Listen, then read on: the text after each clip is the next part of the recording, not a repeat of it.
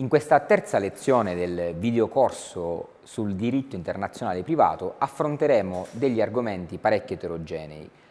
Ci inoltreremo nell'ambito del diritto internazionale privato analizzando dei singoli istituti. Prima di far ciò dobbiamo mh, fare un breve accenno alla forma e alla pubblicità degli atti e dei negozi di mh, diritto internazionale che riguardano ovviamente la sfera, la sfera privata. Innanzitutto rispetto alla forma degli atti che possono essere posti in essere dal, dalle parti, dobbiamo dire che il nostro legislatore nell'ambito del diritto internazionale privato non ha previsto un criterio generico, piuttosto ha mh, affermato che per, per, specifici istituti, come potrebbe essere eh, le donazioni, le successioni, il matrimonio, il testamento, vi siano delle apposite disposizioni che vadano a regolare la forma di questi atti.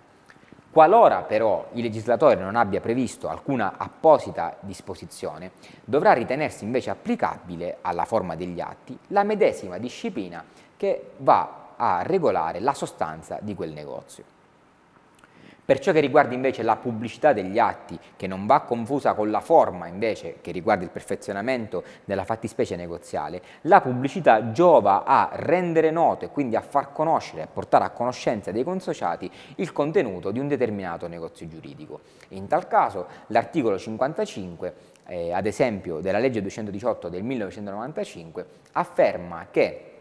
le forme di pubblicità degli atti costitutivi, modificativi o estintivi dei diritti reali devono essere regolate dalla legge del luogo in cui si trova la res al momento in cui si compone e si forma l'atto. È quindi indicato nello stesso articolo 55 il tempus e il locus di eh, applicazione appunto della norma. Per tutte le altre eh, forme di pubblicità che non incidono sui diritti reali si eh, predilige ovviamente eh, il criterio secondo cui queste vadano ehm, regolate dalla legge in cui vi è l'interesse a conoscere un negozio giuridico.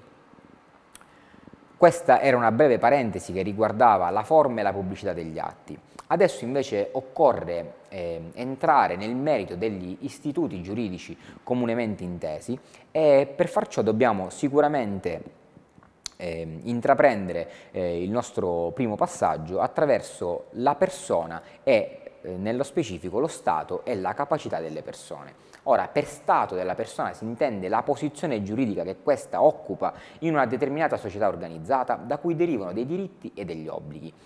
Ora, con la legge 218 del 95 non è stato previsto rispetto alla persona un criterio generico. Sicuramente però nel nostro ordinamento giuridico la cittadinanza rimane il criterio di collegamento per eccellenza che consente così di individuare le norme da applicare agli aspetti fondamentali della vita di ogni singola persona. Quindi le norme sulla cittadinanza di ciascuno Stato saranno delle norme complementari, sono delle norme correlate perché consentiranno di comprendere e capire se il soggetto abbia o meno la cittadinanza di un determinato Stato. Ricordiamo che nel nostro ordinamento giuridico la cittadinanza può acquisirsi mediante principalmente lo ius sanguinis e in alcuni casi ehm, specifici tramite naturalizzazione o beneficio di legge o ancora lo ius soli.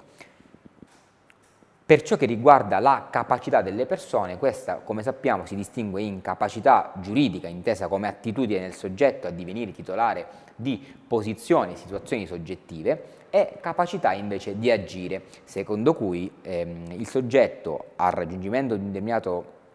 anno di età ha la capacità di compiere manifestazioni di volontà in grado di modificare la propria situazione giuridica. In via di principio Ovviamente ciascuna ehm, capacità viene regolata ai sensi dell'articolo 23 della legge 218 del 95 mediante la legge nazionale della persona. Si tratta di un principio che alla stessa norma, all'interno dello stesso articolo 23, tende a conservare l'efficacia dell'atto. Infatti qualora il soggetto ehm, compie un atto per il quale sarebbe incapace secondo la propria legge nazionale, ma per il quale è capace secondo la legge del paese in cui l'atto si compie, è considerato generalmente capace e gli atti compiuti rimangono validi e produttivi di effetti giuridici. Il soggetto avrà la possibilità di far valere la propria incapacità solo nell'eventualità in cui la controparte fosse a conoscenza di questa sua incapacità. In tal modo, con questa disposizione dell'articolo 23, si tende a trovare un compromesso efficace tra la tutela dell'incapace e la conservazione dell'efficacia dell'atto. Ora, è possibile anche che vi siano tutta una serie di istituti che vengano regolati da norme di diritto internazionale privato, istituti che mirano a tutelare la persona nella sua globalità. Si pensi all'istituto dell'interdizione o quello della inabilitazione o ancora dell'amministrazione di sostegno. In questo caso, ai sensi dell'articolo 43 della legge 218 del 1995, queste situazioni vanno regolate dalla legge nazionale dell'incapace. Eppure l'articolo 43 al secondo comma ha previsto che nei casi di urgenza e in via provvisoria, qualora vi sia la necessità di tutelare il patrimonio o la persona dell'incapace, il giudice italiano potrà applicare eh, in via temporanea la legislazione italiana. Poi una breve parentesi va fatta anche per la tutela dei minori, la cui disciplina è, eh, la si ritrova all'interno dell'articolo 42 della Convenzione dell'AIA del 1961 e in via di principio possiamo dire che il criterio di riferimento in ambito di tutela dei minori è rappresentato dal luogo di residenza dello stesso. E in questa analisi dello stato e della capacità delle persone dobbiamo sicuramente analizzare anche quelle del, um, riguardanti le persone giuridiche. Persone giuridiche lato senso intese, quindi che ricomprendono associazioni, società o enti. Ora, prima della codificazione quindi prima della, ehm, della, legge 218 del 1995, la dottrina aveva elaborato tanti ehm, criteri contrastanti senza riuscire a trovare una soluzione uniforme. Eppure con la legge 218 del 95 all'articolo 25 si è stabilito che il criterio prevalente è il luogo in cui si perfeziona la costituzione della società. Tale criterio però non troverà applicazione, ehm, invece sarà applicata la legge italiana, se la sede amministrativa dell'ente si trova in Italia o ancora se l'oggetto principale dell'attività è svolto in Italia. Dopo ehm, aver analizzato quindi gli aspetti della persona nella sua sfera individuale, nella sfera appunto collettiva intesa come persona giuridica, eh, possiamo appunto adesso concentrarci sui rapporti di famiglia e comprendere come le norme di diritto internazionale privato vadano a regolare i singoli istituti. Innanzitutto appunto potremmo partire dal matrimonio che è l'istituto chiave da cui scaturisce proprio il legame familiare. Ora, la legge applicabile al matrimonio, secondo l'articolo 27 della legge 218 del 95, che ricordiamo è la legge fondamentale del nostro ordinamento giuridico per quanto riguarda il diritto internazionale privato, secondo l'articolo 27 appunto ehm, il matrimonio è regolato dalla legge nazionale di ciascuno dei nubendi. Questo significa che bisogna effettuare una valutazione differenziata e separata ehm, che farà riferimento alla legge di ciascuno Stato di appartenenza dei coniugi, qualora sia possibile che questi abbiano nazionalità diversa. Per ciò che riguarda quindi i vizi della volontà e le eventuali cause di nullità eh, rispetto al matrimonio o la capacità degli stessi nubendi, questi saranno regolati ciascuno dal proprio stato di appartenenza. Eppure, come abbiamo menzionato nella precedente lezione, dobbiamo tener conto dell'articolo 116 del Codice Civile, che viene mh, definita come norma di applicazione necessaria, ossia che va indefettibilmente applicata a qualsiasi eh, matrimonio che venga contratto in Italia. Questo significa che eh, il rispetto delle condizioni di capacità o i divieti per contrarre matrimonio dovranno tener conto sia dei limiti stranieri del, mh, degli stati d'appartenenza dei coniugi, sia di quelli appunto dell'ordinamento nazionale. Per quanto riguarda la eh, celebrazione del matrimonio, intesa come modo e circostanza di legittima manifestazione della volontà, queste eh, sono regolate dall'articolo 28 della legge 218 del 95 e in questo caso si terrà conto della legge del luogo in cui viene celebrato il matrimonio o la legge di almeno uno dei coniugi al momento della celebrazione o ancora quello eh, dello Stato comune di residenza dei coniugi. Sono dei criteri tra di loro alternativi indicati all'interno dell'articolo 28 e quindi si sceglierà il criterio di collegamento che assicura meglio una validità e un'efficacia dell'atto. Tra l'altro, accanto all'articolo 116, la dottrina prevalente ehm, prevede che in Italia vi sia un'ulteriore norma di applicazione necessaria, seppur non codificata. Si tratta in questo caso di una norma che ehm, affinché possa considerarsi valido un matrimonio celebrato in Italia necessita ehm, e richiede la necessaria presenza di un ehm, ufficiale dello Stato civile dinanzi alla celebrazione. Ora, ehm, eh, analizzando anche le forme con cui è possibile celebrare il matrimonio in Italia, ci si è chiesti, si è post, ci si è posto una serie di interrogativi inerenti al matrimonio concordatario e nello specifico ci si è interrogati sulla possibilità di cittadini stranieri di potersi sposare in Italia mediante le forme di rito concordatario o viceversa di utilizzare questo rito da parte di soggetti italiani che si sposano all'estero. Ricordiamo che il rito concordatario è una disciplina specifica del nostro ordinamento giuridico italiano, in quanto consente alle parti di poter celebrare il matrimonio secondo un rito religioso, nello specifico quello cattolico, e nonostante ciò produrrà degli effetti eh, in ambito civile grazie ovviamente agli accordi tra Stato e Chiesa. Ora, rispetto alla prima questione, ossia se gli stranieri possono sposarsi in Italia con queste forme, nulla questio, perché essendo una delle forme concesse nel nostro ordinamento giuridico, questa potrà essere concessa anche al, um, ai stranieri che intendono sposarsi in Italia. Più complessa risulta invece la, la, controversia opposta, ossia sulla possibilità degli italiani che si sposano all'estero di utilizzare il matrimonio concordatario. Ora, una prima parte della dottrina, anzi che potremmo definire maggioritaria, dà una risposta negativa e logicamente si comprende questa risposta, in quanto il matrimonio concordatario è un matrimonio tipico del nostro ordinamento giuridico, che ha senso solo se questo viene celebrato in Italia, contrariamente invece a quanto ehm, eh, dispone una, la giurisprudenza ormai costante e più recente, che addirittura ritiene applicabile eh, il matrimonio concordatario anche chi ehm, celebra il matrimonio all'estero tra due italiani, anche in quegli stati come Francia e Germania ad esempio, in cui non ha alcun tipo di rilevanza il matrimonio celebrato dinanzi a un'entità religiosa. Ora, come abbiamo accennato nelle lezioni precedenti, è possibile che nell'ordinamento italiano producano effetti delle sentenze o dei provvedimenti stranieri e questo accade anche con la trascrizione dell'atto del matrimonio celebrato all'estero. La specifica disposizione della legge 218 del 95 è l'articolo 65, secondo cui in via di principio il matrimonio contratto all'estero può essere senz'altro direttamente trascritto, anzi vi è uno specifico obbligo in capo all'ufficiale dello Stato civile di eh, trascrivere l'atto nei registri dello Stato civile. Matrimoni si intende che siano celebrati all'estero sia tra cittadini italiani sia anche tra cittadini stranieri. Vi è però un ostacolo che, come abbiamo accennato nella scorsa lezione, può frapporsi alla trascrizione di un simile atto e si tratta ovviamente del limite dell'ordine pubblico. Per questo motivo, ad esempio, stati, eh, è stata esclusa la possibilità di trascrivere simili atti di matrimonio per quei matrimoni cosiddetti poligamici o ancora che ehm, si siano appunto ehm, celebrati con un minore di anni 16. Proprio rispetto, tra l'altro, ai criteri di validità di una corretta celebrazione di un matrimonio, la giurisprudenza tende sempre di più,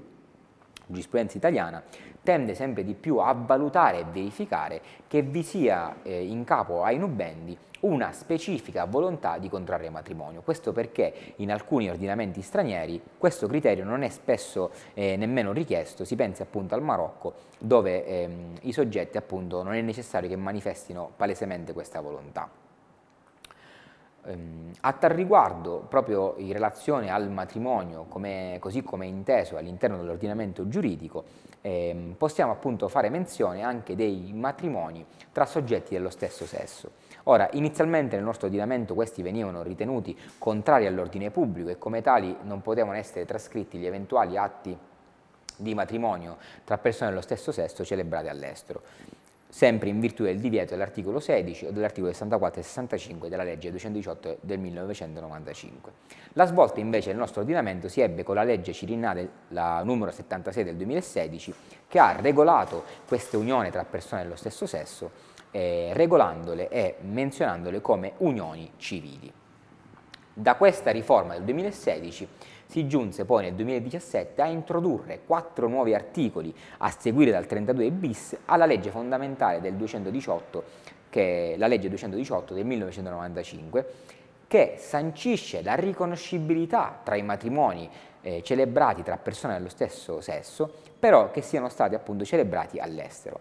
E questo articolo 32 bis dispone che questi matrimoni celebrati all'estero tra persone dello stesso sesso vengano riconosciuti in Italia come unioni civili, regolate dalla legge 76 del 2016. Ciò comporta che rispetto alla capacità o gli altri requisiti cui si fa riferimento per l'unione civile, questi dovranno valere anche per i matrimoni di cui si richiede la trascrizione.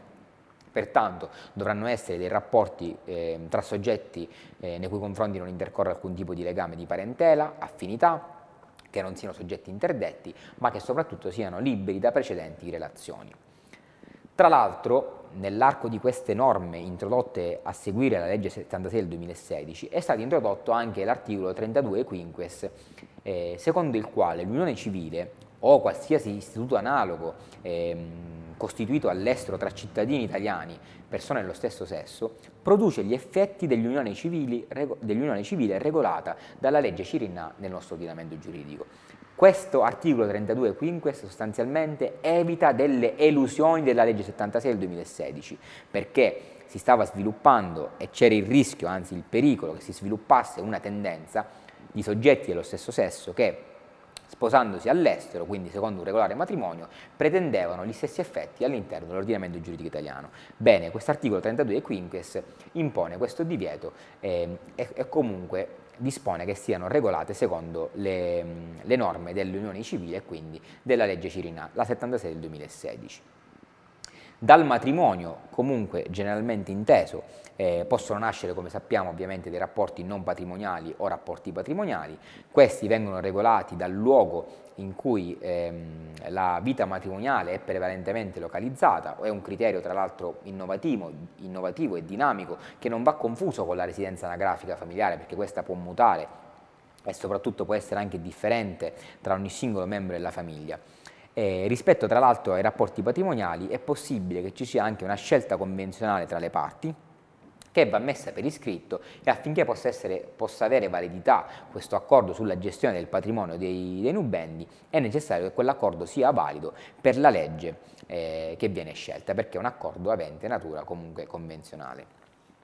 Dopo aver analizzato adesso le le questioni inerenti alla formazione del vincolo matrimoniale, è il momento di eh, passare all'analisi dei fenomeni, potremmo dire, patologici del rapporto matrimoniale, ossia la separazione e il divorzio. Separazione che ricordiamo dà vita ad un mutamento, una trasformazione della vita matrimoniale, senza però comportare uno scioglimento del suddetto vincolo. Eh, L'articolo 31 della legge 218 del 95 stabilisce che valgono gli stessi criteri per i rapporti non patrimoniali e di conseguenza la separazione viene regolata dalla legge dei coniugi o, in mancanza di una legge comune, per evitare disparità tra l'uno e l'altro coniuge, la legge del luogo in cui è localizzata la vita matrimoniale. La Cassazione ha inoltre ribadito come questo criterio di localizzazione della vita matrimoniale vada inteso in senso dinamico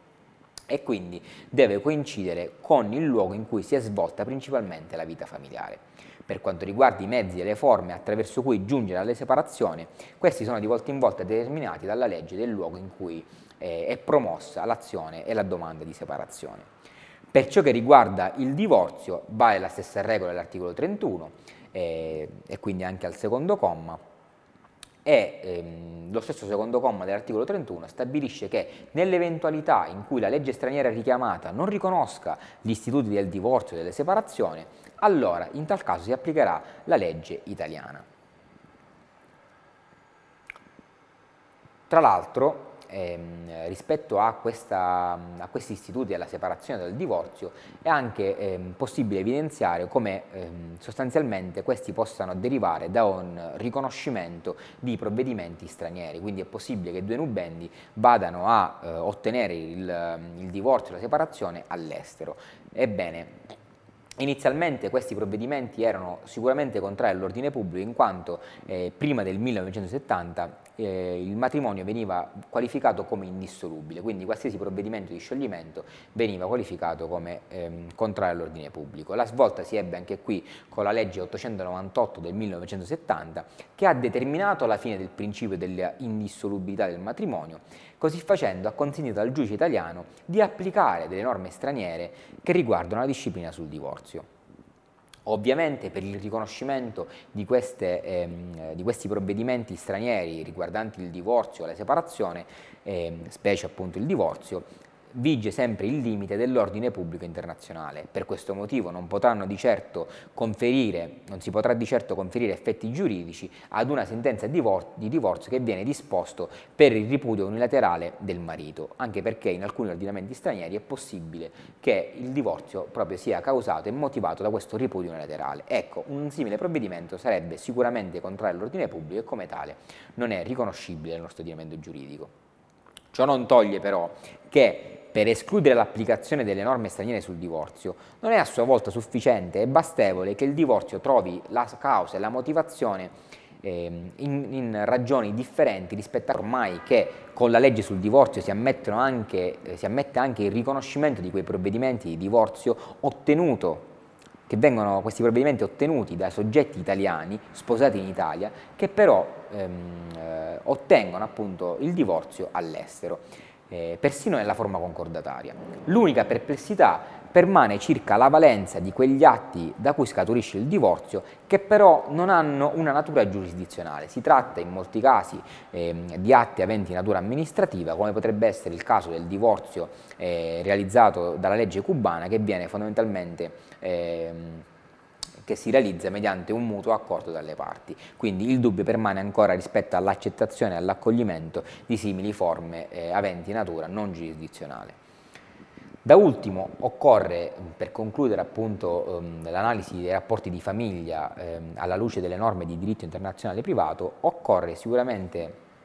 fare una menzione apposita alla famiglia di fatto. Ora, a livello legislativo nel nostro ordinamento, come in quelli più moderni, si ehm, va verso una totale uniformità e una eguaglianza dei rapporti, quindi un'equiparazione tra la famiglia fondata sul matrimonio e la famiglia di fatto. Ciò consente eh, di avere una maggiore tutela degli stessi soggetti conviventi interessati, ma anche dei terzi, dei creditori, ma anche dei figli che, nascono, che nascono da questo rapporto, quindi tutti i soggetti coinvolti assumono così una maggiore tutela.